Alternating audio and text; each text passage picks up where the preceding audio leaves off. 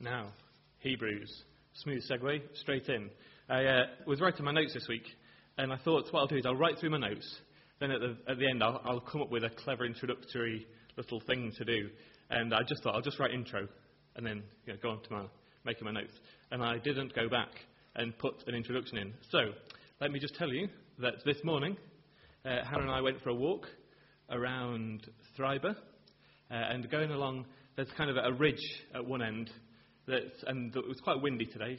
And as we were walking along, there was a, a couple in front.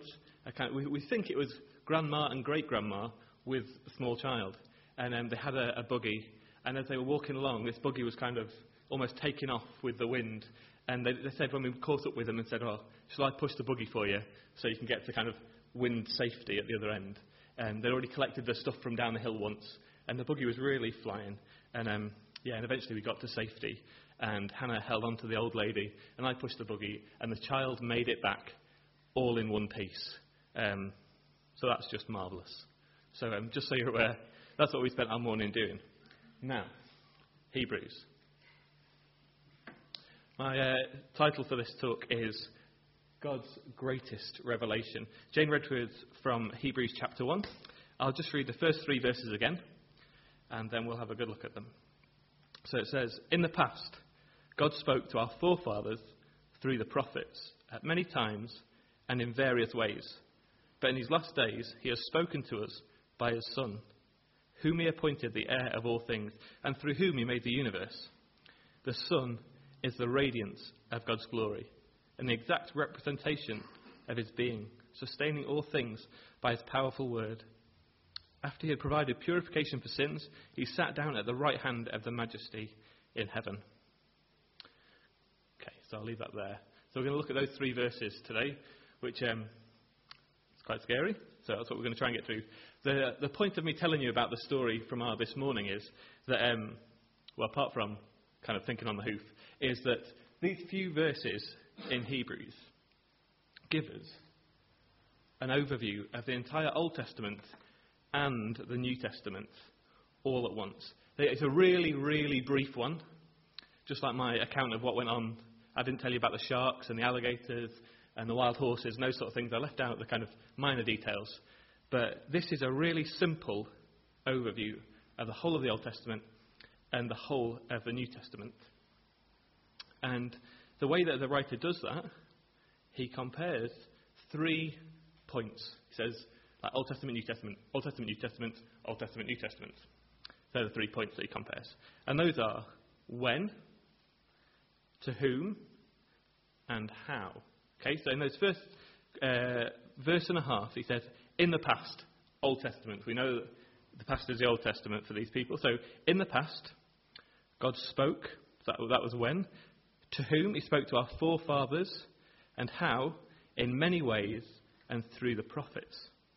Okay? So then he goes on to the New Testament. He says, But in these last days, talking about the New Testament time since Jesus, uh, to whom he has spoken to us and how he has spoken to us by his Son. So it's saying, in the past, God spoke in all sorts of different ways and through the prophets to our forefathers. And in these last days, God has spoken to us through his Son. That's kind of the Old Testament and the New Testament in two nutshells put together to make a whole Bible nut.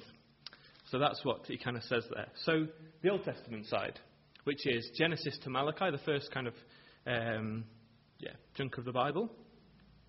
God spoke in all sorts of different ways. And I was going through thinking, actually, what, what, like, what different ways did God use as he spoke to his people? Well, firstly, we read in Genesis, God spoke audibly at creation. He spoke the world into existence. He also spoke audibly to Samuel as a little boy. Um, and he kept waking up and going, wait, and he then went and woke up old Eli, who probably just wanted a good night's sleep, told him to keep going back, and eventually Samuel listened to God speaking to him. God spoke through the prophets. The prophets, there's loads of books um, in the Old Testament where the prophets have written down God's words, where they spoke God's word to different people, to kings and to, to normal people. So they spoke, God spoke through the prophets with their words and with what they wrote. And he also spoke through how the prophets lived. So some of the prophets did really strange things. So some of them spent time kind of walking around looking like a prisoner of war.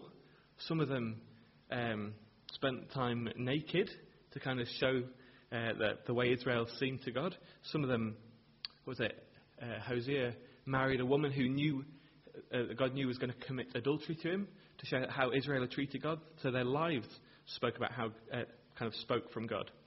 God also spoke through angels in the Old Testament at times, and angels in the Bible were kind of not you know little keyring-sized things with a screw in the head to put on your keys. They were enormous creatures, and they terrified people when they arrived. So whenever you, um, you get to the story of Jesus' birth, and the angel appears, and it says, you know, fear not, don't be afraid, because they're terrifying. So these are massive things, and God spoke through some angels. On Mount Sinai, God spoke from the cloud, and he wrote on tablets of stone and gave them to Moses. He gave him the Ten Commandments on stone. And during Daniel, when Jairus preached on this, there was at one point where God spoke to uh, the, the kind of crowd in the room by his finger writing on the wall a message which would have been terrifying. But, um, but God spoke. So through the Old Testament, we get something that theologians call progressive revelation, this kind of continued unveiling of who God is to the world. So as you read through the Old Testament, you get a better and better and clearer picture of who God is. But actually, when God speaks in those different ways, He's not very subtle. So, kind of, you know, speaking things into existence is not very subtle. Um, sending an angel that's enormous and terrifies people is not very subtle. Speaking from a cloud is not very subtle because clouds are, tend to be quite big as well, particularly in this country. Now, God is not subtle when He speaks to people. He's, he's bold and he's, he's clear and He expresses Himself in an amazing way.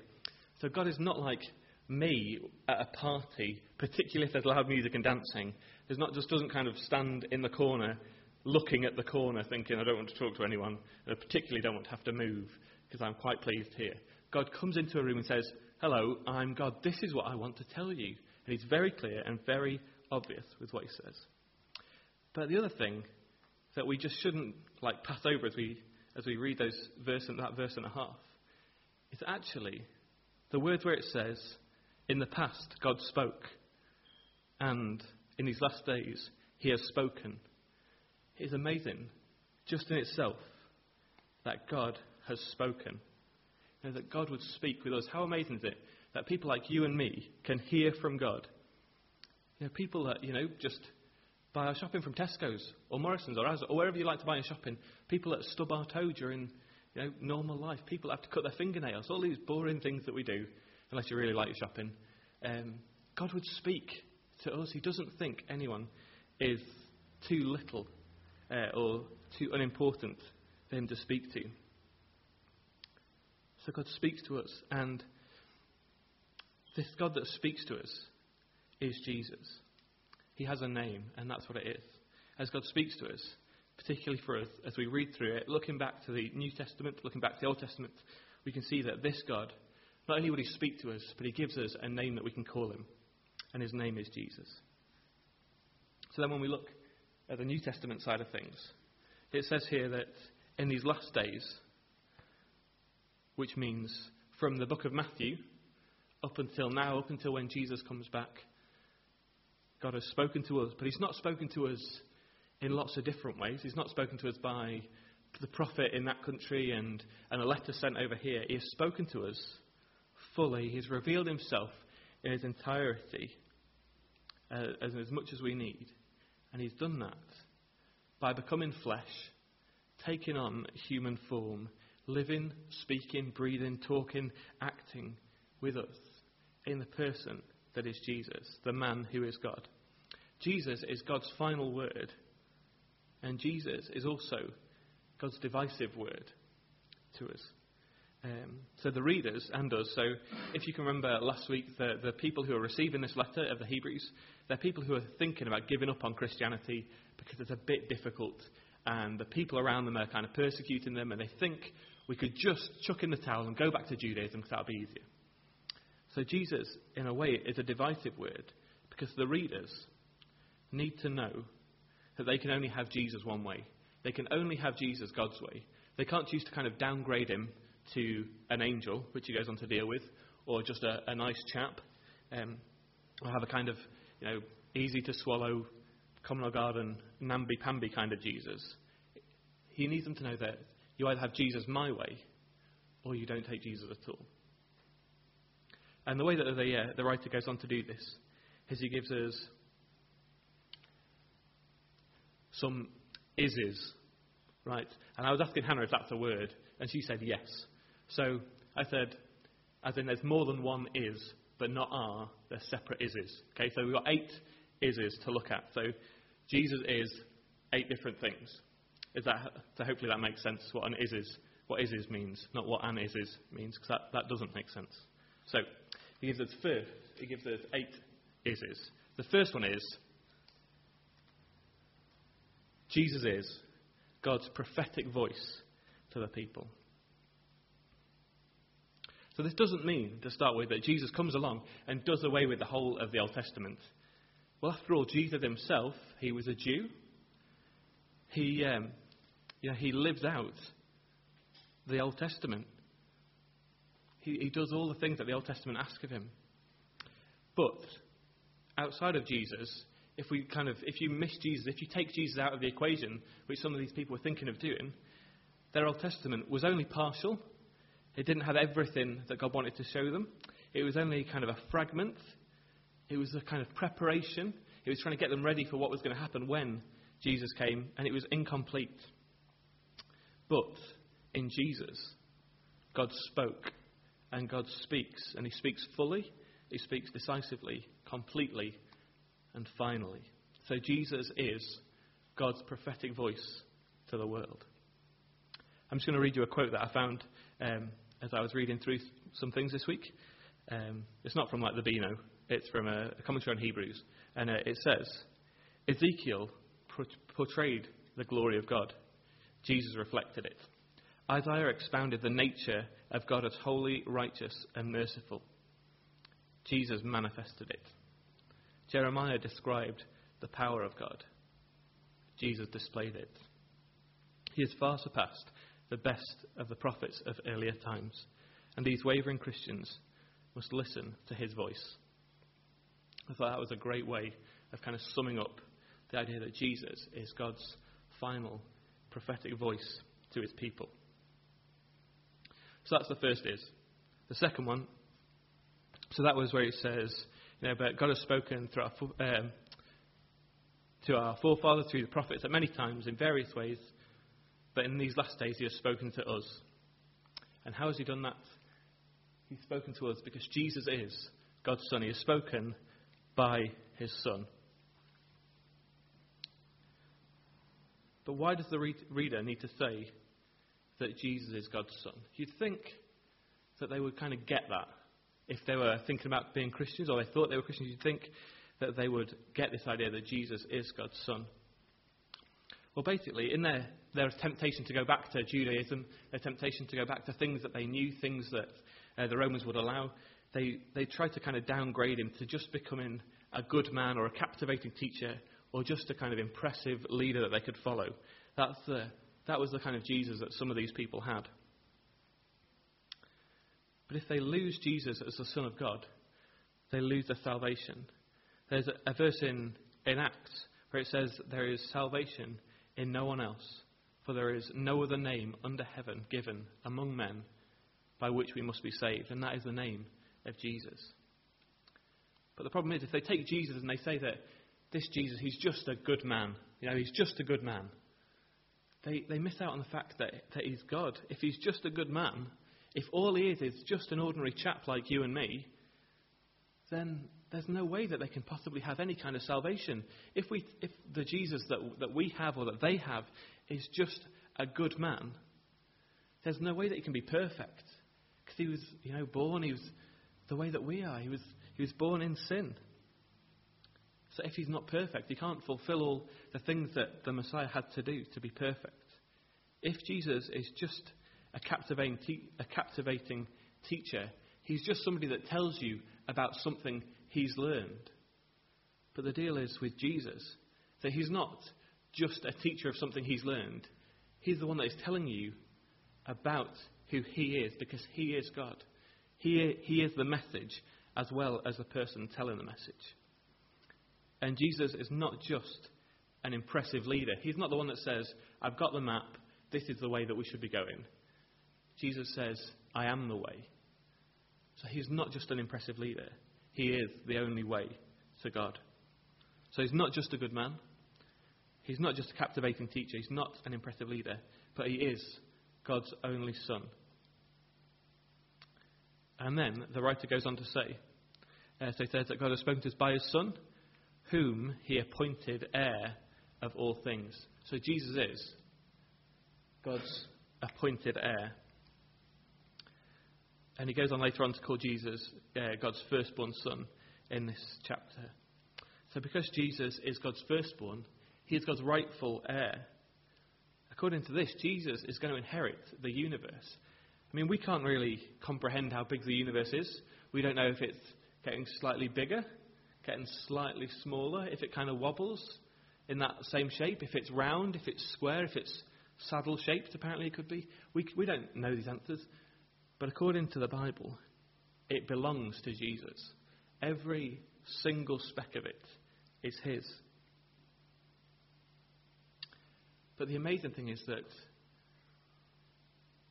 if all of that belongs to Jesus, and later on, so he, he starts off this letter and he says that you know, Jesus is going to inherit all things.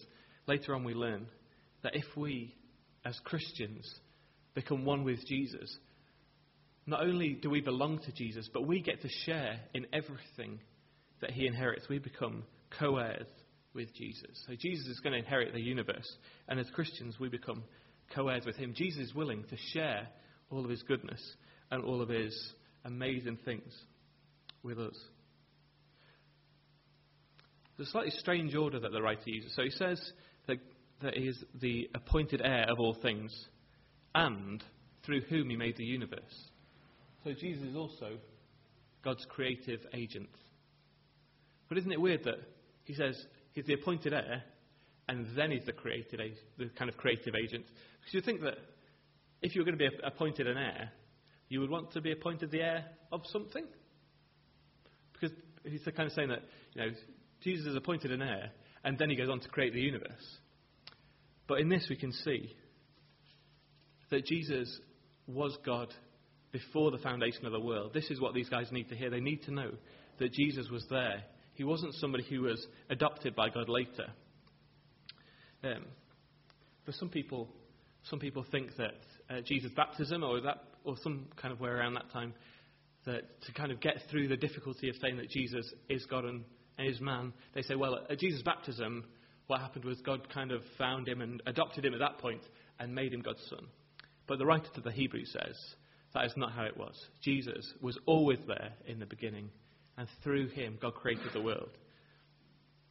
But the comfort that these Christians can feel in a time of chaos in their life is knowing that their religion is uh, illegal, basically, that the chaos that's going on all around them, the God who created the world, who created the universe out of chaos, can surely have big enough and safe enough hands to keep them safe in the chaos and the trouble of their lives. As soon as they realize that this is the same person who creates the world, in their struggles that they're going through, at their little point in history at that time, they know that this same person can keep them safe. Then he says, The Son is the radiance of God's glory. So Jesus is, this is number whatever. Uh, Jesus is God's personified glory. So somehow, God has managed to, to box up his glory in, in skin and bone and put that as Jesus on the earth for us to look at. So for the Hebrew people, the glory of God, it was a visible, um, a visible and a kind of outward expression of the majestic presence of God. But if these people realize that that's who Jesus is, there's this person who effectively was, he was like all the amazing experiences of the Old Testament, walking around um, and meeting with people. So he was like uh, an amazing burning bush experience. He was like a Mount Sinai experience. He was like somebody going in and meeting with God in the tent of meeting. He was like the temple. And that's what Jesus was as he walked around. Jesus was this amazing um, presence and expression of God's glory as he walked around. There's a bit in the Old Testament where the Ark of God, the kind of golden box, is captured and taken away. And um, and there is also a guy in the Old Testament called Ichabod. I think I don't know if that's quite how you pronounce it, but his name literally means inglorious. But apparently in synagogues today, a, it says on them, I think it says in Hebrew akavod, which means like Ichabod in English, and that means the glory departed. And the reason for, for them that the glory is departed is because they've not accepted Jesus, who is God's glory. However, when they hear this, when uh, this letter's being read, the temple still stands in Jerusalem. God's glory is present in the temple. Um, uh, apart from the fact that the, the, curtain's been torn down at, at the cross, they kind of look at that and they see God's presence in this, in this building. So they may be thinking, actually, we've still got the temple. Or however, a few years later, it's destroyed. And um, yeah, and I don't know what they would think then when they come back to, to maybe look at this letter again. So Jesus is the radiance of God's glory. And I was trying to find a kind of tangible way of explaining this, and this is my, my effort at, at this. If you imagine uh, the, the sun with a U, the big shiny orangey thing that sits in the sky and goes up and down for day and night, I think we all know what the sun is. Uh, if you imagine that that is God the Father, the only way we know that the sun is there is by the rays of heat and light that it gives off. If it didn't give off heat and light, we wouldn't know it was there because we wouldn't be able to see it, and we wouldn't be able to see anything, and we'd also be dead because it'd be freezing.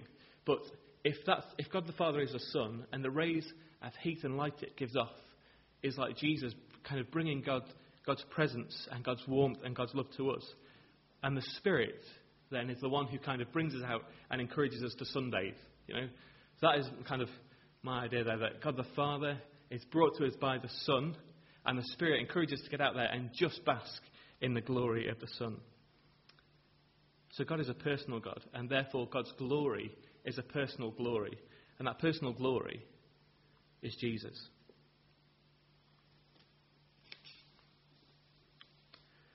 Next one. So Jesus is God's perfect revelation. He goes on to say that um, the Son is the radiance of God's glory, the exact representation of his being. Basically, the writer says if you want to see what God looks like, if you want to know what God is like, have a look at Jesus. Because he's the exact representation of God's being. Look at Jesus and you'll see what the God of the Old Testament is like. The God of the Old Testament is perfectly and fully revealed in Jesus.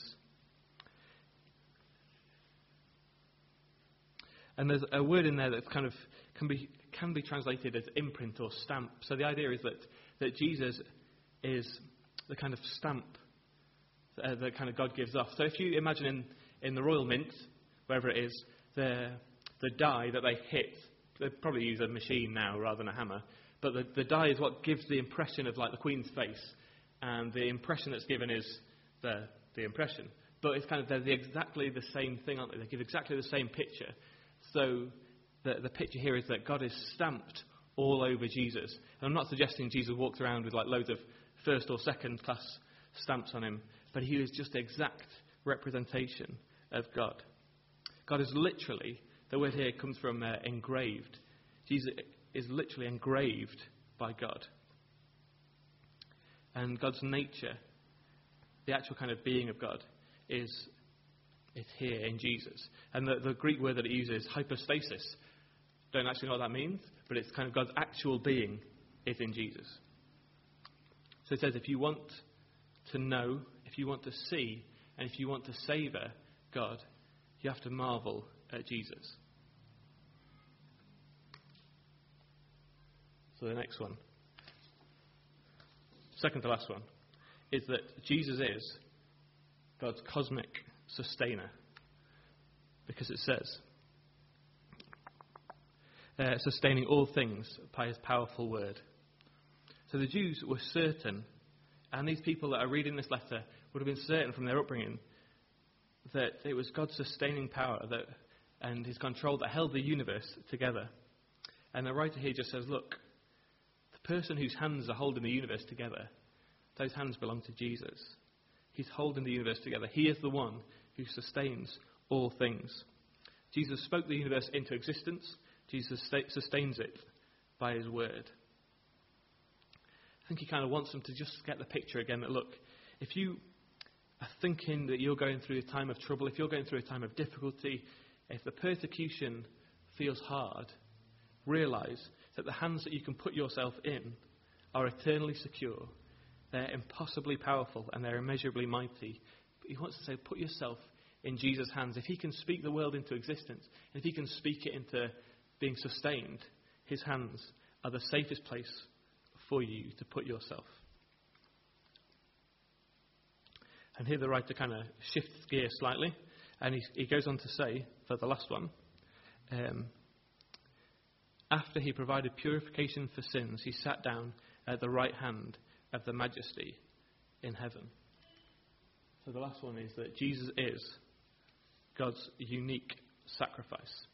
The reason he kind of shifts gear a little bit is because he's been going on about, uh, in a reverent way, he's been going on about who Jesus is. So he's done who Jesus is. So he said that Jesus is, I better get my list so I don't forget them, uh, God's prophetic voice. He is God's Son. He's God's appointed heir. He's God's creative agent.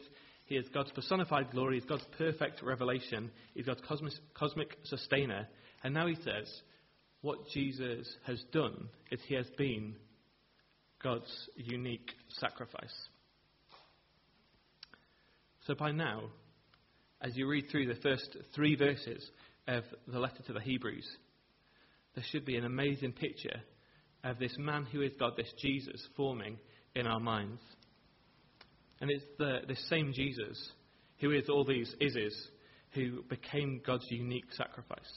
All of the Old Testament law, if you if you read through the Old Testament, you'll, you know, if you start thinking, oh, I'm going to read the Bible beginning to end, you'll hit Leviticus and think, wow, there's a lot of stuff in here. And if you plough on and get through Leviticus, you'll hit Numbers and Deuteronomy, and you'll get most of those laws all again.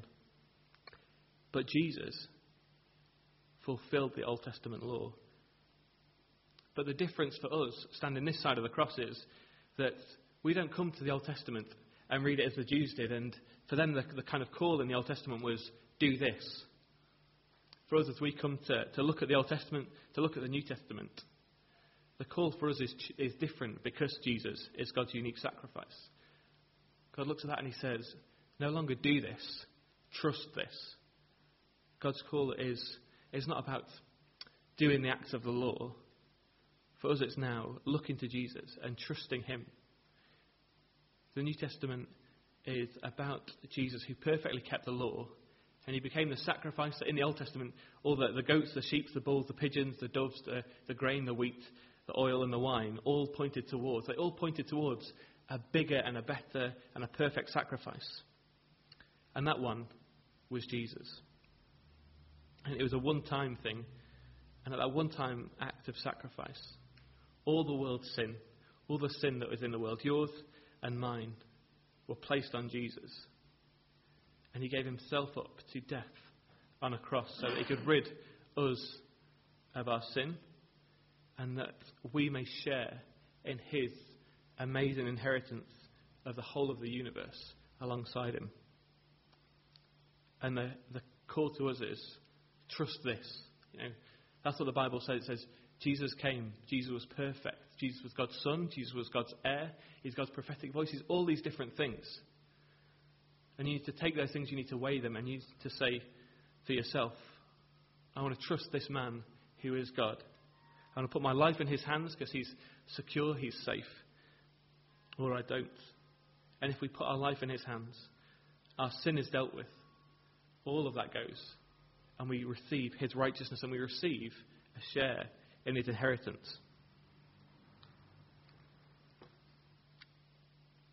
So Jesus is God's greatest revelation. The writer gives us a massive picture of who Jesus is.